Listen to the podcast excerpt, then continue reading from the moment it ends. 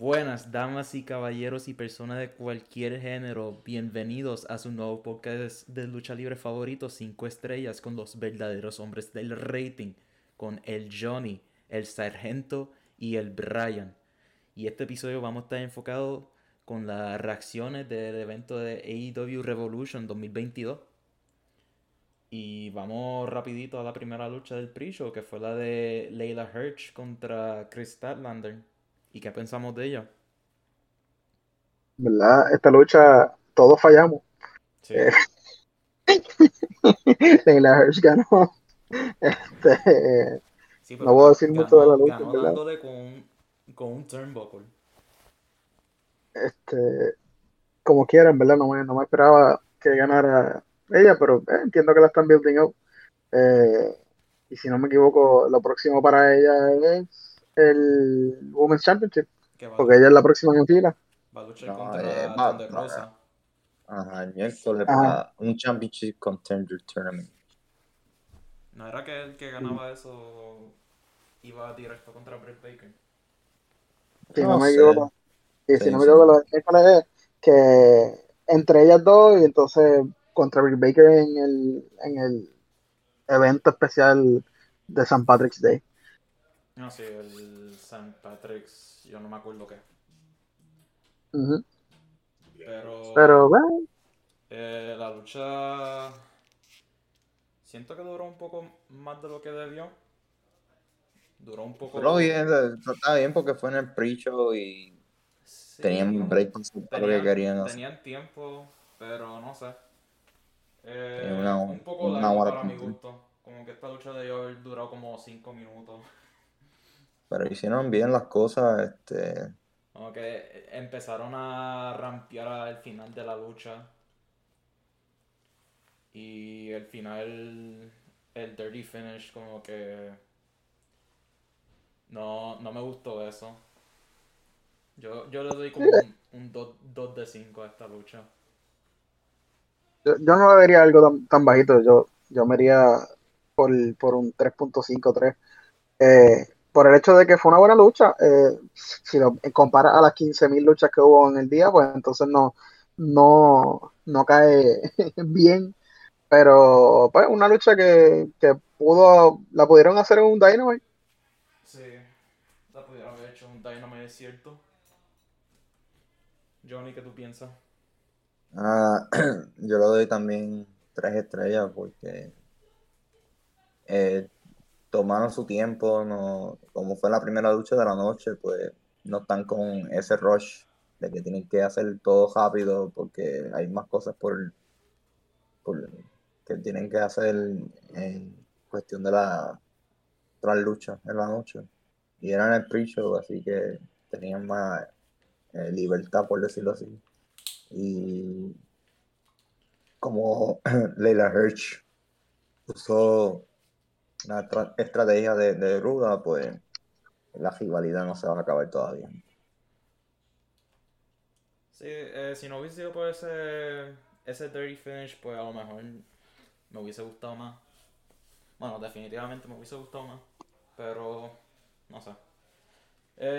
La segunda lucha que tuvimos en el pre-show fue QT Marshall contra Hook. Y todo lo que tengo que decir de esta lucha es, dame más Hook. A mí me encanta Hook.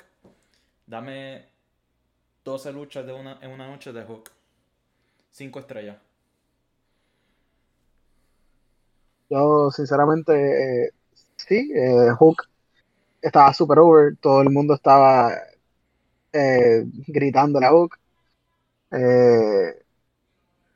Pero hubo algo como que no me gustó de la lucha, que siento que Curry Marshall como que tuvo demasiado ofensivo en la lucha. Yo entiendo que están contando esta historia de que Kitty Marshall es el veterano y Juqué, pues, el newcomer, y por eso lo estaba cogiendo como que de pendejo en ciertas cosas, pero no sé, como que siento que se extendió tanto la lucha que como que para mí Hook perdió un poquito de como que de credibilidad, aunque ganó Kitty Marshall. Pero para mí sigue siendo fue una sólida lucha. Hook tenía que estar en el por lo menos en el pre-show, para que entonces la gente que no ve Rampage ya empiece a familiarizarse con él, ya que pues deberían de ir poco a poco subiéndolo.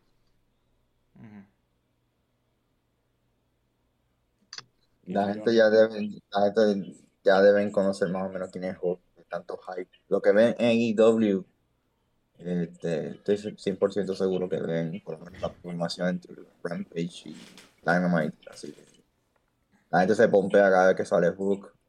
Aunque tú no sabes quién es Hook, el que está al lado tuyo se pompea, tú te vas.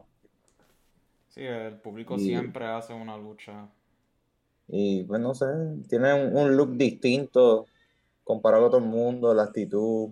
Le luce bien hasta ahora, hay que ver hasta cuándo le dure, porque eventualmente tiene que perder y la gente se va a enfogonar de la forma que sea que pierda.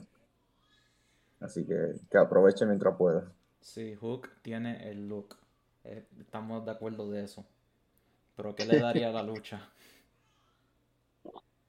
3 estrellas por el mero hecho que fue cuenta QT Marshall y él no compone nada, aparte de entrenar gente. Sí, yo por igual 3 estrellas. 5 estrellas. Pero una bias. House of Black contra el Death Triangle. Death Triangle con el sustituto. Exactamente. Sí. Esta lucha en verdad. Esta lucha me sorprendió por el mero hecho de que yo siempre tenía esta opinión de Eric Rowan, Eric Redbeard en este caso, pero los comentaristas lo llamaron Eric Rowan también. Pero a mí no me gustaba cuando estaba en WWE y me gustó esta lucha de él. Lució bastante bien y él fue el que... Sí, él vino para coger el pinfall.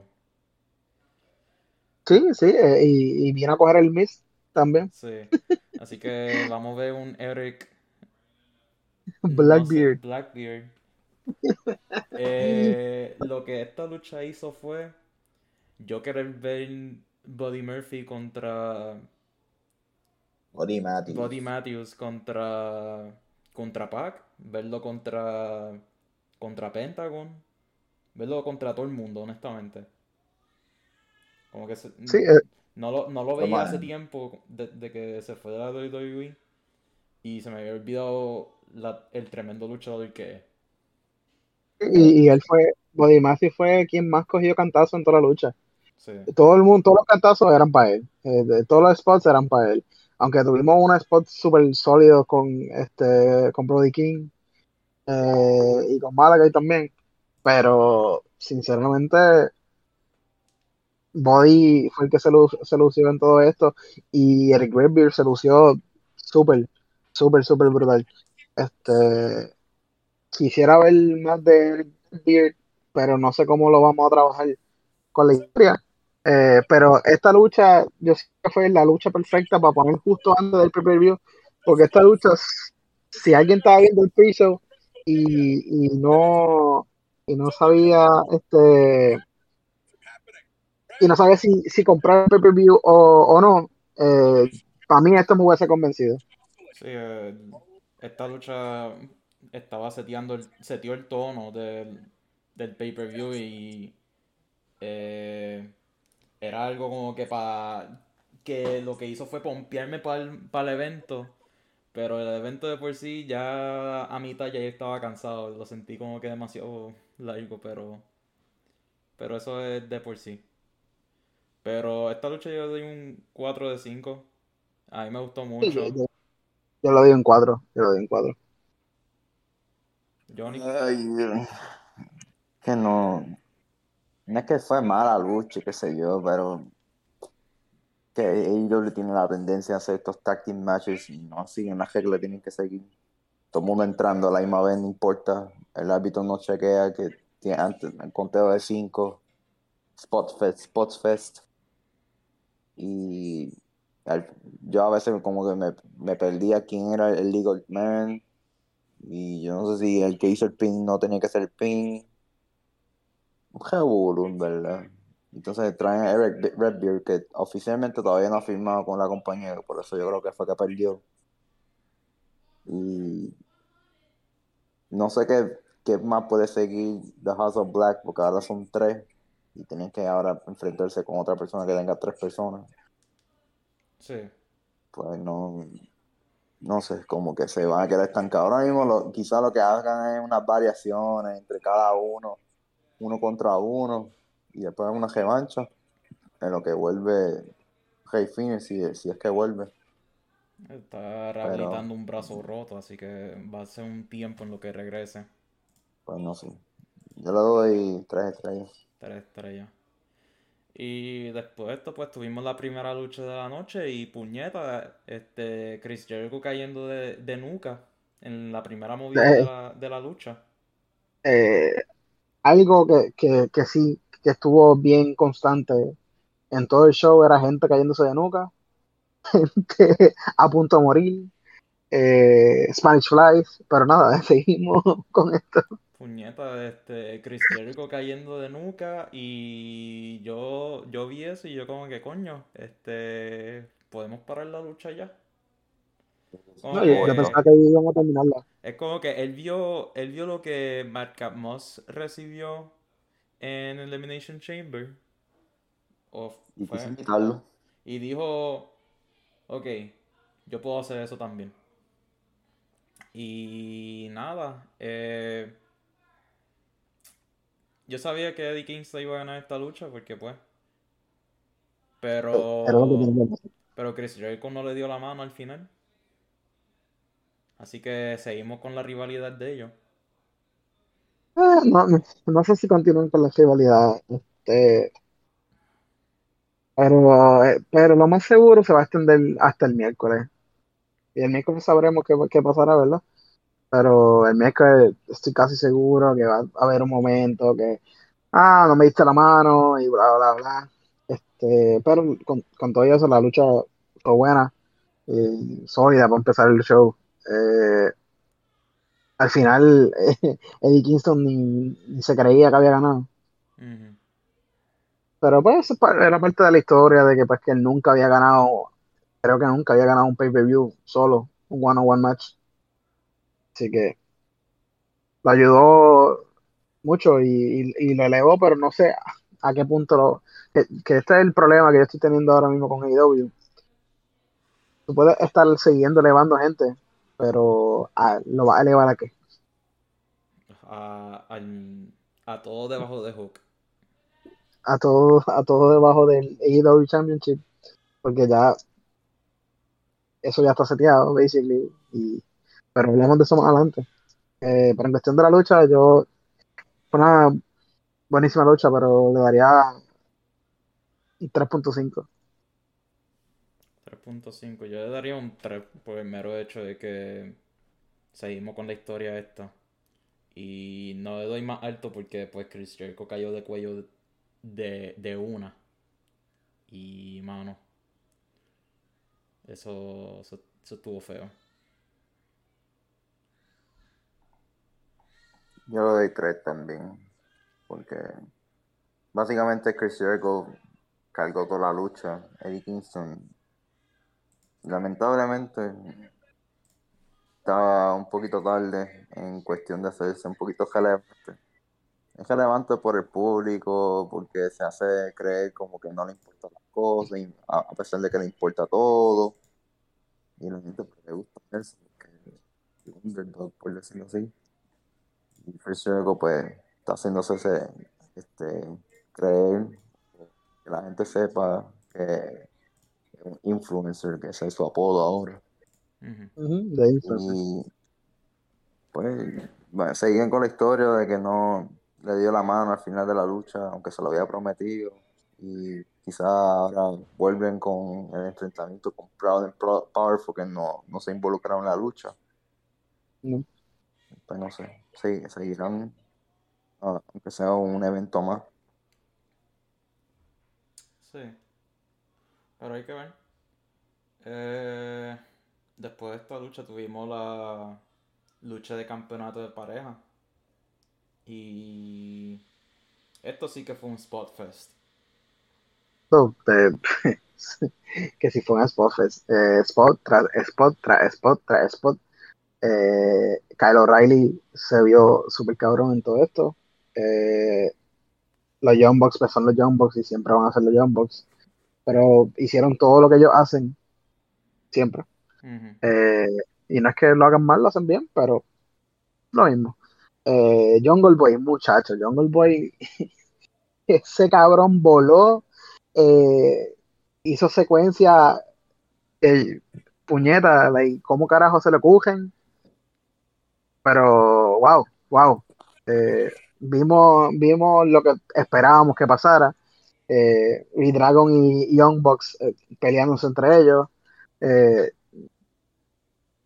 Habíamos dicho en las predicciones, por lo menos yo, que yo esperaba algo más de ese encontronazo, pero nada grande pasó, ¿verdad? No parece ser que vayan a pelearse soon enough. Y ahí mismo en Being the Elite no pasó nada, simplemente un mention de lo que pasó y ya, o sea que no fue nada como que bien sustancial, pero fue tremenda lucha. Puffes, luchazores también, ese cabrón mide como 7 pies y estaba volando por todos lados, chico, como 6, 7, chico. Sí, no importa, al lado de todos esos cabrones está súper alto, es un gigante. A mí me encantó esta lucha, como que sé que mucha gente odia los spots, pero siempre y cuando esté así, siento que está bien. No es un Will Ospreay contra Ricochet, pero no, está bueno. A mí no me gusta tanto los spots fest porque yo lo he dicho otras veces. Te hacen tantas movidas, double teams, y tú crees que se va a acabar la lucha y el tipo solo se sale del conteo. Es un tag team match, entonces en un single match te hacen todo eso y pierde. No hay consistencia en cuestión de... Hay movidas que son para terminar una lucha y hay otras movidas que son como que parte del show y no importa. Le quitan ese valor. Pero ahí está luchadores tienen. Ahí está en donde no protegen una movida. Por eso la gente critica después en otras luchas y no se dan cuenta que en esas tag team match están haciendo lo mismo 500 veces en la misma lucha. Y yo sé que no se va a acabar porque es muy pronto. No se va a acabar así de rápido. Tienen que hacerlo como todo el mundo, tienen que hacer tomar un turno y a ver si pasa algo. La única forma que se acabe es porque alguien se lastimó. Sí. Y tienen que cambiar. Así. Pero yo prefería que esto fuera como que tag y tag, no un triple threat, porque era como que demasiado caótico. No, se supone que fuera tag y tag. Pero no fue un triple threat como tal, le tenían que hacer un tag para el otro. Uh-huh. Y después todo el mundo estaba en el ring a la misma vez, así que eso no importaba. No sé. Ellos dicen que aman tag team wrestling, pero su tag team wrestling es bien diferente. ¿No? Deben llamar tornado tag team todas las luchas, porque eso es lo que terminan haciendo. Ya hasta sin descalificación a veces, porque incluyen mesa y la rompen, no tanto en descalificación. Chicos, romper una mesa nunca es para ser descalificado. Se supone que sí. Bueno, sí, se supone. Pero nada. Pero si es la de los announcers, no. No, esa no. Y tenemos Kyle O'Reilly haciendo lo que hacía Dean Ambrose por la puerta 500 veces. Lo hizo 2 veces de corrido. Lo hizo 2 veces cogiendo patas. Ahí la gente no lo critica, pero cuando lo hacía Dean Ambrose decían que era una cosa. Porque lo criticaban porque uno se llamaba The Wacky Line, 2 era el... Yo cuando veo eso yo pienso que es The Wacky Line también, porque lo hizo famoso. Él se iba para atrás para entonces hacer una clothesline. Aquí él se iba para atrás para coger un cantazo, para coger otro cantazo. Pues por eso mismo digo, eso es inconsistente. No es inconsistente, es parte del show. Una lucha que coge un cantazo y cae al piso y ese cogió como 3 cantazos y se queda parado. Es como cuando estaba en NXT, que él cogió una suplex, cayó parado, hizo un flying stance y se cayó. Se enfocan más en los spot fest que en la historia de la lucha. Y con eso, yo pienso que estaban haciendo tantas cosas a la misma vez y con eso se tardó un montón. Sí. Es que tenían que coger todos los spots de todo el mundo. Uh-huh. Está en el contrato, todo el mundo tiene que hacer los spots. Pero ¿qué tú le darías a esta lucha? 2.5. ¿Cuánto? 2.5. 2.5. Yo le doy un 4 porque es más de lo mismo. Y yo le doy un 4 por spots. Y ganó Jurassic Express, que no. Se me olvida a veces que son los campeones. No es como en la WWE que tú se te olvida quiénes son los campeones y tú dices, probablemente son los Usos o New Day. Básicamente, pero estamos en AEW, así que ellos defienden tag. Yo me junto a Ernesto y yo le doy un 4 de 5. Yo no sé qué le pasa a ti, un 2.5, pero está bien. Respetamos tu opinión, aunque esté incorrecta. No está incorrecta. Nos movemos para la próxima lucha, que creo que fue Ernesto el único que dijo que Wardlow iba a ganar. Face of Revolution, en verdad, el Sonic, el grab de Sonic Ring. Uh-huh. Que tenía la luz alumbrándolo. Ajá, exactamente, y a America Top Team, mitad de la lucha en la pantalla. Sí. Tuvo buena esta lucha. Ricky Starks, cuando cogió esa powerbomb a lo último, a mí me dolió la espalda. No, la sembraron, una cosa ridícula. Pero, wow. Se vio malo de momento, pero cuando ves la repetición te das cuenta que fue como que suave y él se estaba protegiendo el cuello, así que... Sí, que lo hicieron bien, se vio como si le hubiera estado con la madre. El ángulo lo ayudó. Uh-huh, yeah. El cámara, ¿verdad? El camera work que hubo en este show se vio mucho mejor que otros pay-per-views anteriores. Así que se ve que por lo menos le están metiendo más chavo a eso. Que se puede ver que ellos están tratando de ya irse más mainstream y con los Ring of Honor y todo esto, y mejorando las cámaras. Pero en cuestión de la lucha, Orange Cassidy ya estaba allí, simplemente va a ser el comedy factor en la lucha. Todos los spots de me trepo encima de alguien para coger el ring, me trepo en la escalera, para coger el ring. Todo fue Orange Cassidy. Sí, es cuando empezó la lucha. Con el liviano de todos ellos. Uh-huh. La lucha que tenía los tres grandes y él se mete a hacer sus kicks. Hacer sus kicks y después Wardlow y Powerhouse Hobbs fueron a atacarlo y Keith Lee los coge a los dos. Sí, todo el mundo, Christian no hizo un carajo en esta lucha, en verdad, irrelevante que estar allí. Él hizo una reverse DDT. En verdad, innecesario. La lucha podía estar sin él. Además de eso, yo no me acuerdo algo que él hizo. No. Él iba, cogió un cantazo y desapareció de nuevo. Sí. O sea, lo pusieron por el nombre. O sea, mira, Christian está, vamos a dar gente con Christian, porque Christian es un nombre, pero no hicieron nada con él. Toda la lucha fue centrada en los tres grandes. Y Ricky Starks estaba como que ahí. Y Orange Cassidy era para los comedy spots. Y ya, eso es lo que fue. Ay, después salió Danhausen. Danhausen, que le tiró el curse a Ricky Starks. Todavía la hora yo no entiendo. Yo sé que supuestamente tiró un hechizo, una... qué sé yo. Pero yo no entiendo la relevancia en eso y yo lo veo estúpido, en verdad. El chico le tiró el curse y fue el último en coger una powerbomb. ¿No viste? No sé. El punto de Danhausen aquí es que él no puede luchar porque tiene una pierna jodida. Y está por eso mismo, por el comedy factor. Él es parte de Best Friends, Orange Cassidy es parte de Best Friends, y siempre que hay una lucha de Best Friends, él aparece, tira el curse, no te pueden mover, para que entonces te den un cantazo. Ya está, eso es todo. A mí me gustó mucho la lucha, pero yo le voy a dar un 3 de 5.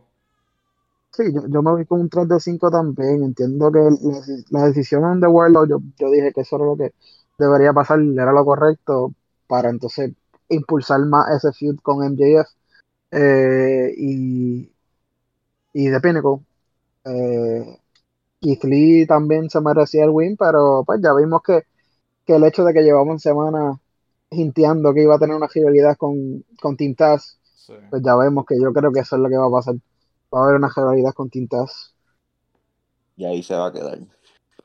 Sí, va a ser el nuevo Brian Cage. Va a unirse con Team Taz también. ¿Qué tú le das, Johnny? Le doy 3 estrellas. 3 estrellas. Así que todos estamos de acuerdo en las estrellas aquí.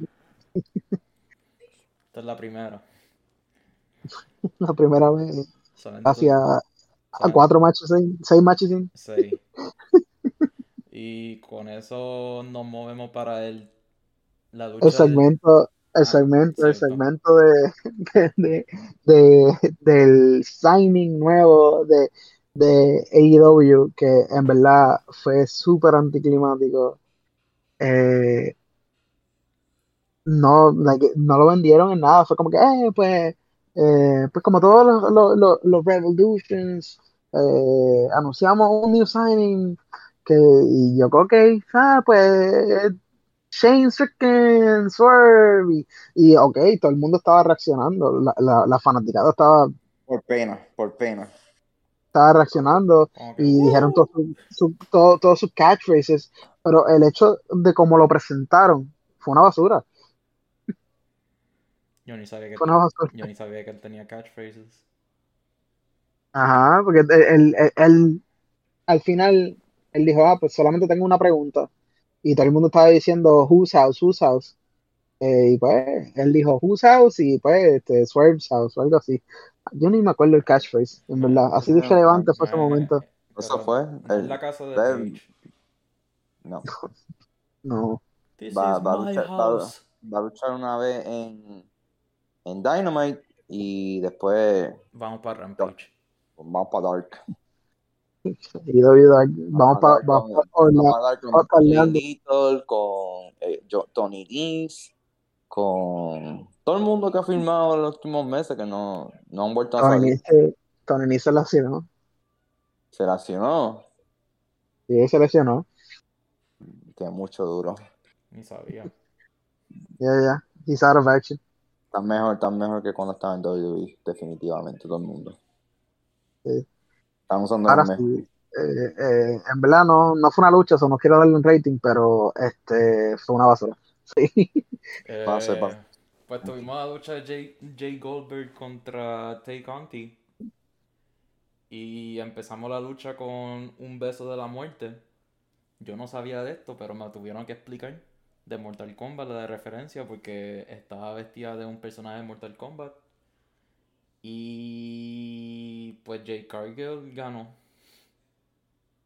Sí, en verdad que la historia que contaron al principio fue la de no me importa un carajo lo de your karate shit y ella haciéndole cosas de judo. Sí. Y en verdad fue como que una pelea normal de Jay Cargill. Sí. Bueno. Yo, como había dicho, esto es para seguir seteándola. Para que cuando eventualmente alguien le gane, cuando ella esté 120-0, pues tenga importancia. Está 29-0 ahora mismo. Ella se convierte como un double champion. Nah. Sí, y la cosa es que pues que tampoco me gusta el hecho de que si me quieren vender la historia de que ella está undefeated, pues tenemos ahora mismo ¿Cuántos undefeated? Hook está undefeated. Scorpio Sky lleva un año undefeated, que también lo están promocionando así. No, y ella no, también está... Es lo que tiene un win streak, pues, él ha perdido. Pues, supuestamente no ha perdido en un año. En un año, pero yo me acuerdo que él empezó y perdió. Eso es lo que están tratando después ahora, porque para eso, esa es la historia que tienen ahora para el TBS Championship, que es el miércoles, el TBS Championship, el TNT Championship, que es el miércoles, que es The Streak versus The Title. Es como que, okay. Ah, y va a perder. Pues el Streak. Pero ¿qué pensamos de la lucha? O sea, ¿cuántas estrellas le estamos dando a esta lucha de Jay Goldberg contra Tay Conti? Yo en verdad 2.5. Yo le daría un 2.5 también.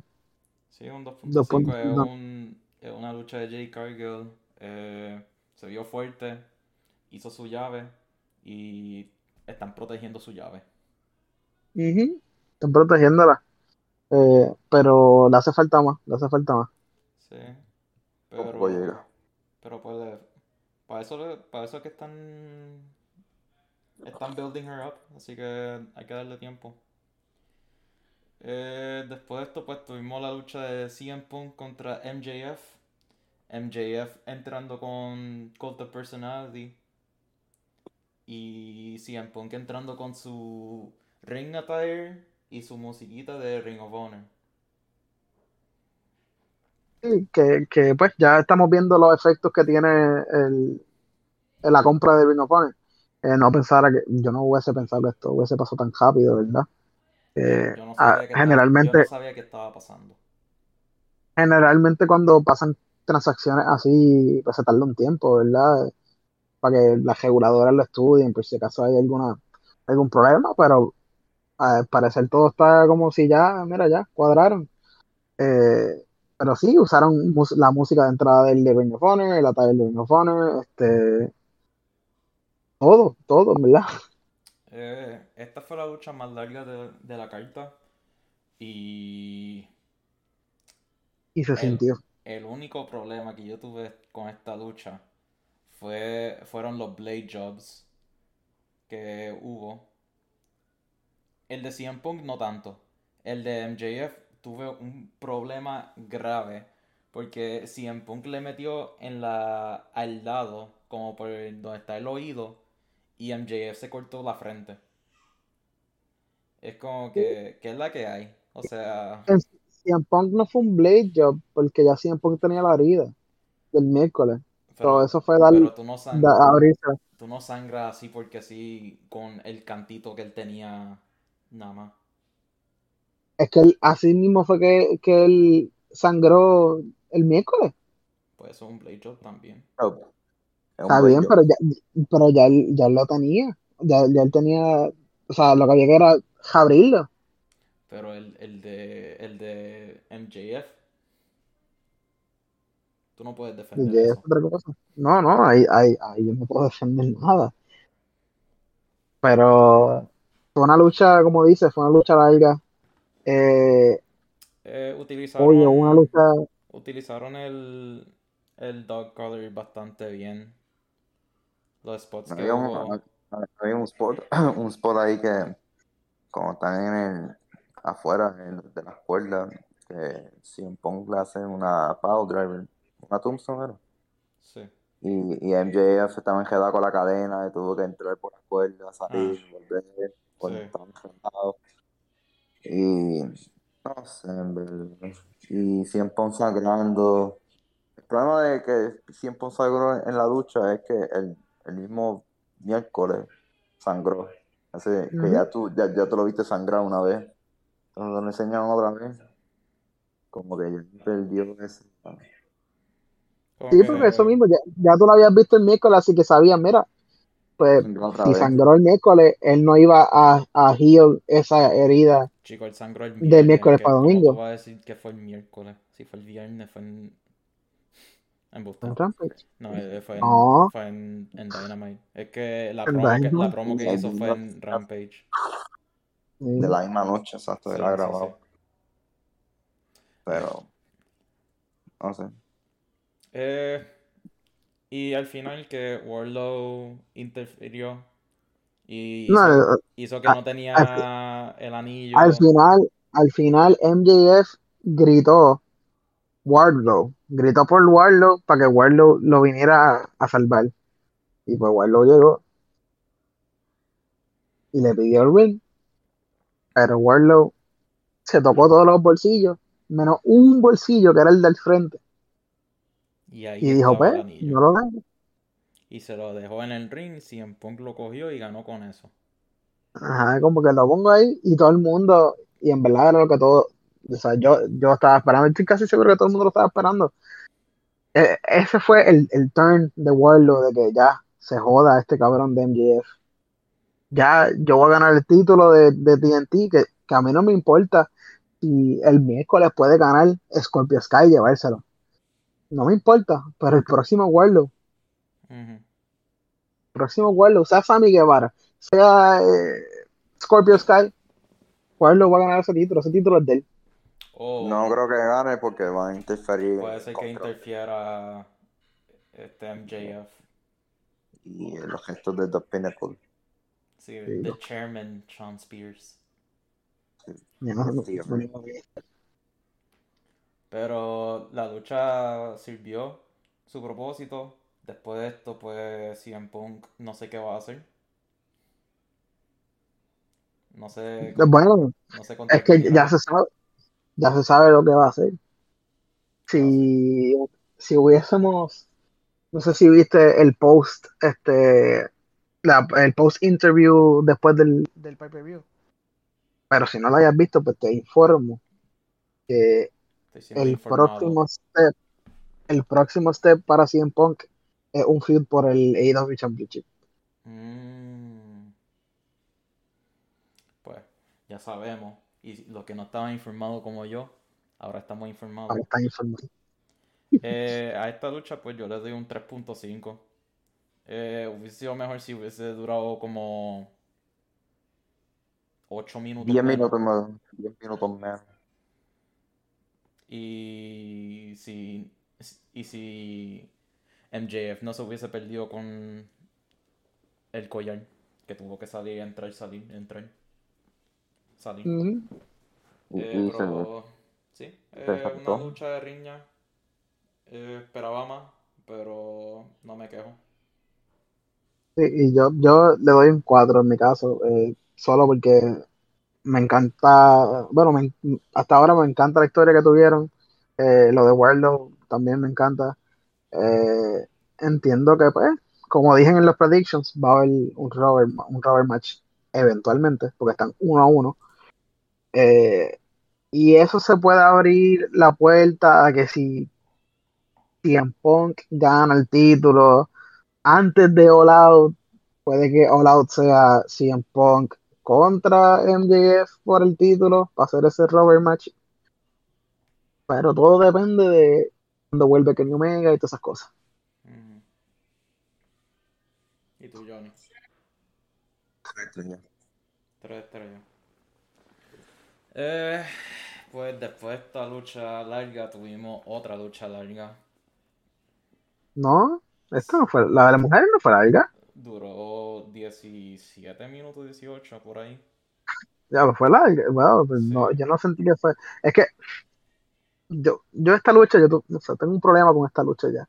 Yo tengo el problema de que tenemos el problema de Britt Baker, que no tenemos alguien que le pueda ganar. Y también tengo el problema de que él, interfiere estas dos y ya. Mi primer issue fue cuando yo vi que Britt Baker llegó con un título nuevo. ¿No te gustó? No es que no me gustara, es que... Cuando vi que el título nuevo ella lo tenía ya yo sabía que ya no iba a perder. Siempre es así. La cosa es que no la habían mencionado en todo el show. No, o sea, nunca. Pasó ya. Que iba a llegar con un título nuevo. Tú te das cuenta después. Exacto. O sea, rápido que yo entró, creo que lo dijeron. Ah, mira, tiene un título nuevo. Y ya ahí yo dije, pues no va a perder. Porque yo pensando acá, si iban a cambiar el título y donde Rosa iba a ganar, pues entonces donde Rosa ganaba, y el miércoles, presenta el nuevo título, porque pues es una nueva era, ya que salimos de la era de Britt Baker. Que es lo lógico que yo pensaría que van a hacer, pero la traen con el título, ya yo dije, ya esta pelea, para mí yo dije literalmente, yo, esta pelea es relevante ya, ella va a ganar porque tiene el título nuevo. Y como dijo Brian, pasó lo mismo que siempre pasó, que siempre ha pasado, se metieron, ¿cuántas veces? Fueron como 4 veces que Rebel se metió en la lucha. Demasiado. O sea, fue demasiado. Y ok, fine, pero ya como que yo siento que Britt Baker, el boquete que estamos de Britt Baker ya tiene que terminar. Todavía no tenemos a esa que la va a ganar. Ese es el problema, todavía no la tenemos. Entonces, donde Rosa perdió todas las veces, o 2 veces con ella, 2 veces y la gana una. Maybe, no me acuerdo. Se merece una revancha por el mero hecho que perdió por trampa.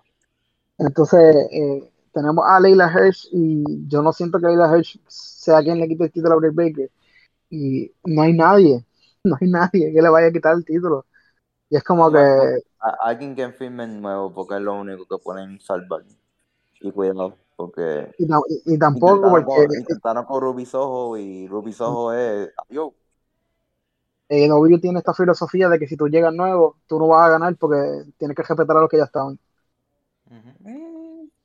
Depende. Pero te ponen en... Te dan eso para crear la ilusión de que te cuelan en la fila y te dan la oportunidad para que pierdan. Y ya. Sigue para adelante. Y ahí te quedaste. Y también, pero... como perdió Ruby Soho fue medio estúpido también, porque le hace una curb stomp encima del título y ella se levanta. Le hacen lo mismo sin el título y ahí perdió. ¿Qué es eso? Lo hicieron a GB. Y donde Rosa por lo menos. Eso fue contra Ruby Soho, chico. Y aquí también pasó. Aquí también pasó, pero pues. ¿Qué es eso?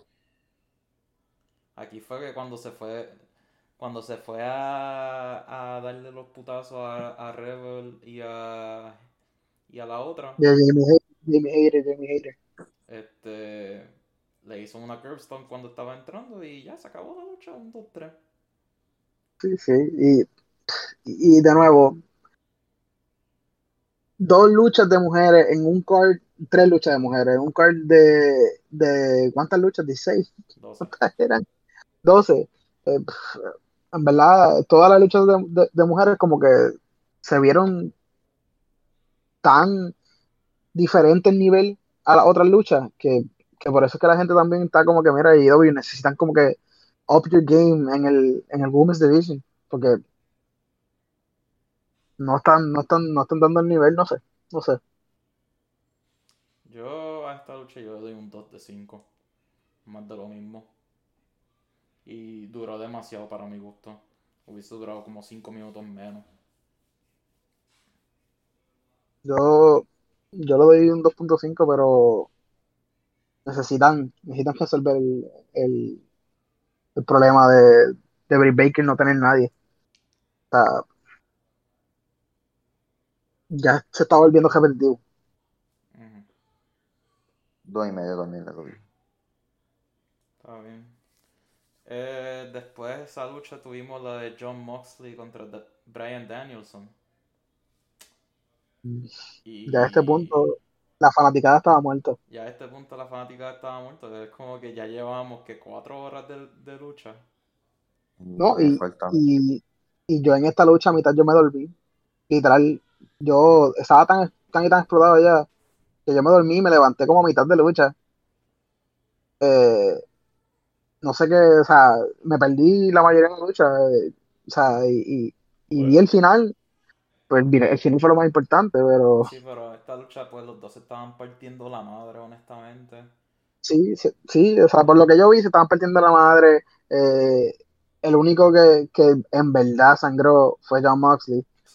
Porque Brian Danielson tenía sangre encima, pero para mí que era simplemente sangre de John Moxley pegada. No, era su sangre, pero el blade job que se hizo fue como que se tocó y ya dijo que sangre, ya cumplí. Ajá, aquí está. Fue una lucha bastante buena. El problema es que pues ya el público estaba muerto para esta lucha. Y ese es el problema que tenemos con 12 luchas en una carta. Y esta fue la lucha número 10.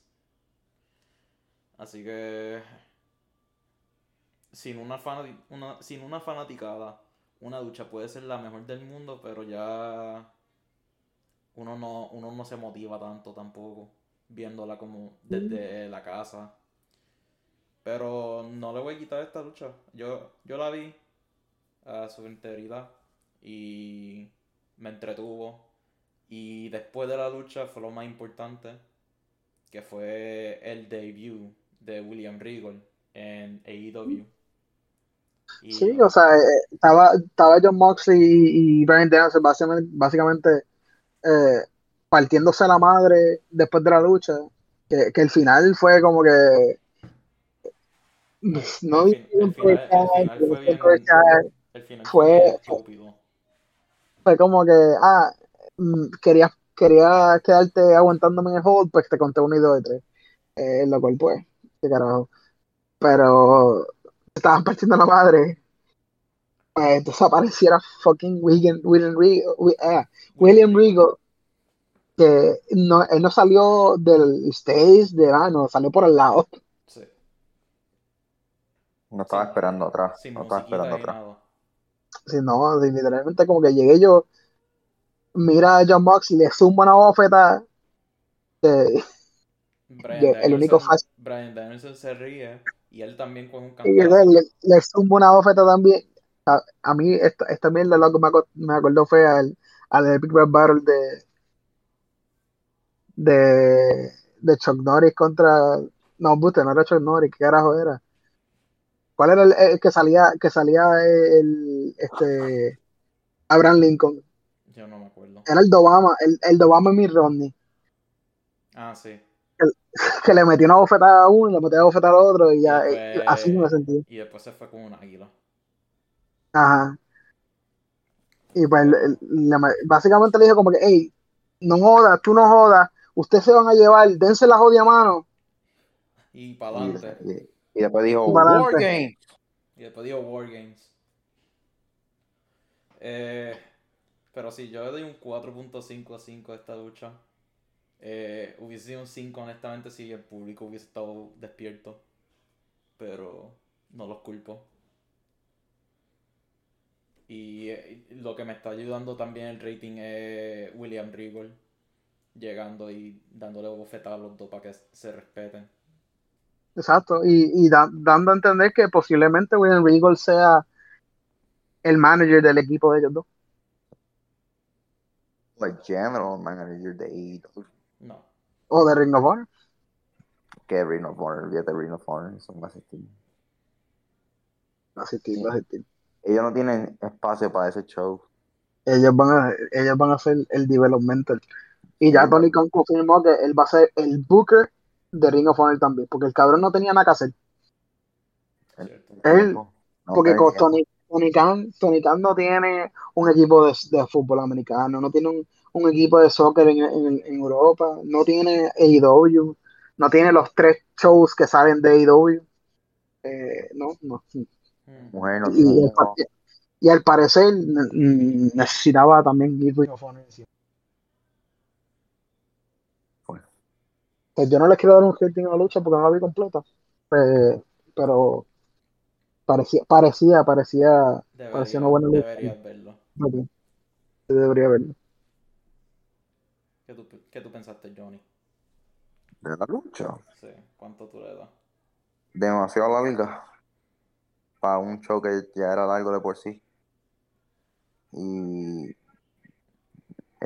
poquito repetitivo en cuestión de que no hace tanto una lucha anterior estaban sangrando y después viene otra lucha y también están sangrando. Esa es una de las cosas malas que tiene AEW, que se van para esa compañía porque le dan un poquito más libertad a hacer las cosas, pero fallan en el sentido de que hay mucha repetición en cuestión de spots. Y no, el que lo haga primero, pues se salvó, pero el que va después se chavó porque ya dice, ay, yo vi esto. No, y en verdad, eso yo le iba a decir más al final, pero la cuestión de los spots, yo perdí la cuenta de cuántos Spanish Flies yo vi. Yo vi por lo menos mínimo 4 matches que tuvieron Spanish Flies, 5 matches. Tombstone B, en casi todos los matches, todo el mundo usó un Tombstone. Eso y las Super Kicks están quemas. Las Super Kicks las spamean hasta los usos. Ese main event también, cuando lleguemos a ese punto, también. Esta lucha 3-3 por el mero hecho que repitieron cosas de luchas anteriores y duró demasiado y el público ya estaba muerto. Pero podemos pasar a la próxima. Sí, la próxima. La Tornado Tag Match de Andrade, Mahardy Garcia Cassidy contra Darby Allin, Semi Guevara y Sting. Y... yo no me esperaba esta lucha. Esta lucha fue un crico. Yo no me esperaba que la lucha terminara haciendo lo que fue. Yo no me esperaba que Sting se tirara. Me gustó. Por el mero hecho, Sting se tiró. Sting se tiró.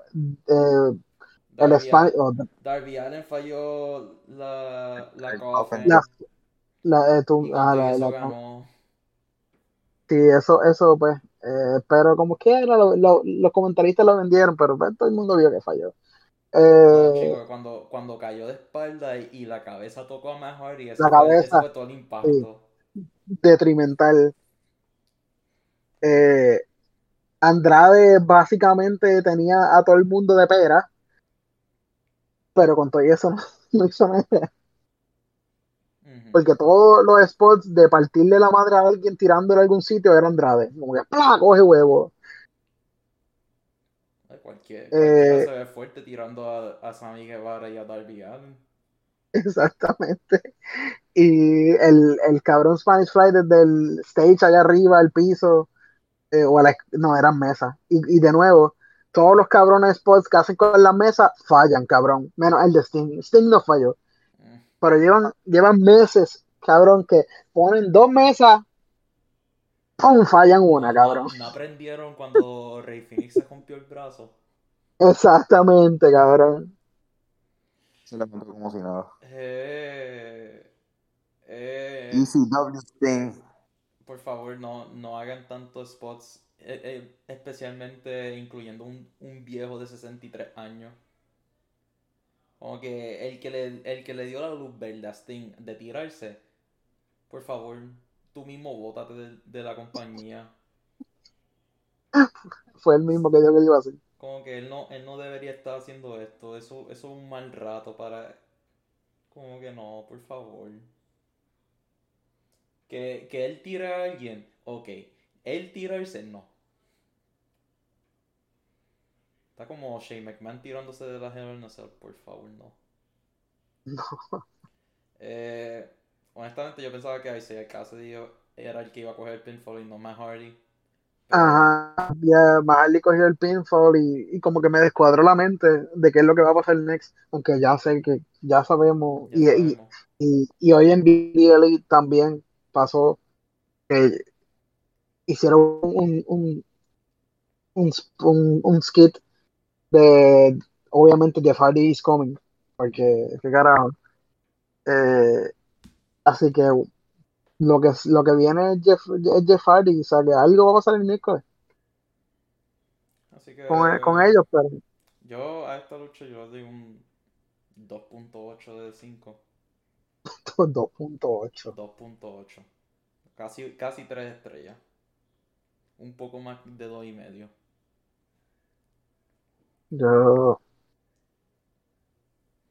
Yo por el hecho de que Sting se tiró y no me esperaba. Esto también fue más o menos un spotfest también, pero no fue igual que el tag team y el hecho de que ya estaba cansado para este tiempo Yo le daría como un 2.5. Ya a este punto ya estaba loco para que se acabara el pay-per-view y faltaba el main event.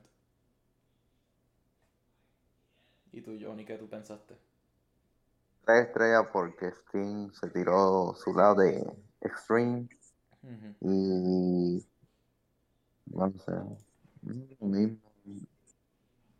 el seguimiento a la historia de Matt Hardy, que con su grupo no está funcionando y va a tener que buscar a alguien que lo apoye, que siempre es su hermano. Y no sé, si me llamaron el campeón TNT, su tirada de qué sé yo, que es muerto. Exactamente. Pero pues, después de esto tuvimos el main event de Adam contra Adam y el público revivió. En verdad que el público me encantó porque los chants eran "Let's go Adam". Adam sucks. El público revivió para esta lucha ya. Creo que fue el ver a Sting tirarse. Ah, sí, literal. Esto fue un revive. Pues... No hubo Kenny Omega. No, pero Don Callis salió, ¿verdad? No dije, no, sí, Don Callis salió. ¿Verdad? Don Callis salió en el pre-show. En el pre-show, con la música de Kenny Omega y todo. Que hasta todo el mundo pensaba. Hasta yo me lo creí. Yo me lo creí. Y yo lo vi el día después. Para entonces, no ser Kenny Omega, cortar una promo, decir que Adam Cole iba a ser un Transitional Champion. Uh-huh. Y nada, seteando que cuando Kenny Omega regrese va a ser un babyface, básicamente. Sí, pero también seteando de que cuando Kenny Omega vuelva va a unirse al grupo de Adam Cole. Quizás. Pero sí, no hubo Kenny Omega, pero hubo la interferencia de Red Dragon en esta lucha. Y también vimos el Dark Order en esta lucha. Me estuvo raro que no vimos los Young Bucks. Así que el hecho de que estábamos por lo menos prediciendo que iba a explotar esto, pues me parece no va a explotar nada. Yo no me... Van a brush it off y van a extenderlo. Yo no tenía Colcabana saliendo en el main event de un pay-per-view en 2022 en mi bingo card. Pero lo vi. Y esto lo que está seteando es Colcabana contra CM Punk para un futuro. No tengo evidencia, pero tampoco tengo duda. Esta lucha... Ya a este punto ya estaba cansado del pay-per-view. Vimos muchas super kicks. Vimos la interferencia... Muchas finishers. Muchos pick-ups.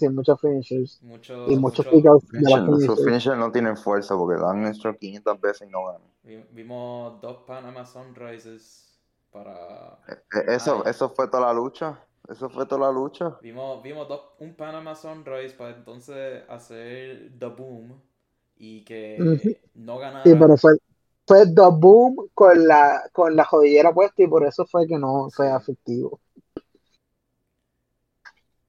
Para que después Hangman le pegara el boom a él le hizo el buckshot lariat a Adam Cole. Adam Cole cayó al lado de los ropes. Casi se tiró un Kevin Owens poniendo más que un dedo, pero puso como 4 dedos en el rope. Y después de eso, Adam Page le dio un par de super kicks a Cole y le hizo The Boom a Adam Cole para entonces hacerle otro buckshot lariat para entonces ganar la lucha.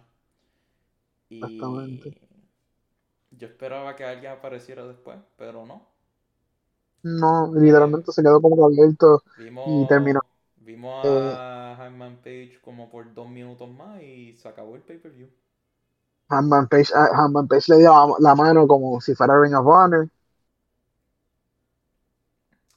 Porque pues, hay que seguir pushing el Ring of Honor story. Acuérdate, compramos Ring of Honor, así que somos Ring of Honor.